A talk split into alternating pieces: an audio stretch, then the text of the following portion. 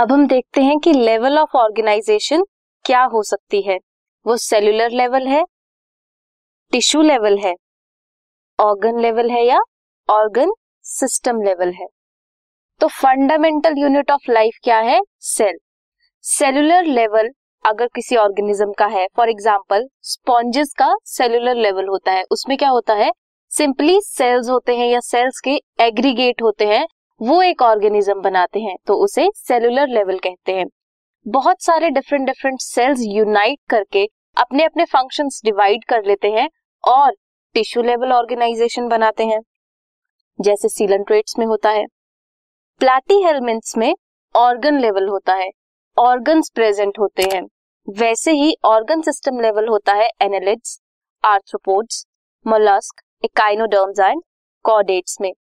Organ system level में क्या होता है? डिफरेंट डिफरेंट ऑर्गन प्रेजेंट होते हैं एक ऑर्गेनिज्म में, एक इंडिविजुअल में।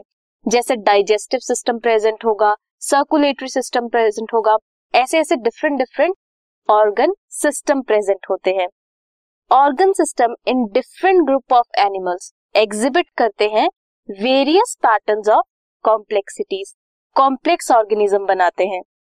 अगर हम डाइजेस्टिव सिस्टम की बात करें तो डाइजेस्टिव सिस्टम दो तरीके का हो सकता है।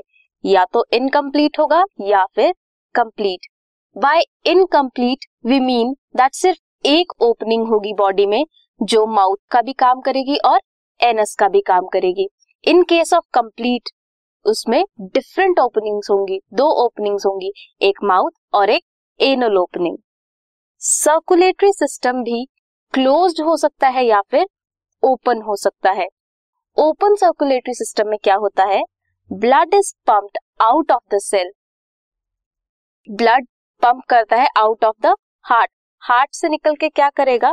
सेल्स और टिश्यूज जो होंगे, वो उस ब्लड में हार्ट से निकलने के बाद सेल्स कहाँ करेंगे?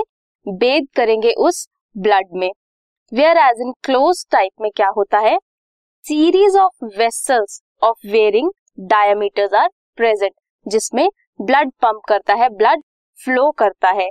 आर्टरीज होती हैं वेन्स होती हैं और कैपिलरीज होती हैं। सो so, ये था level of organisation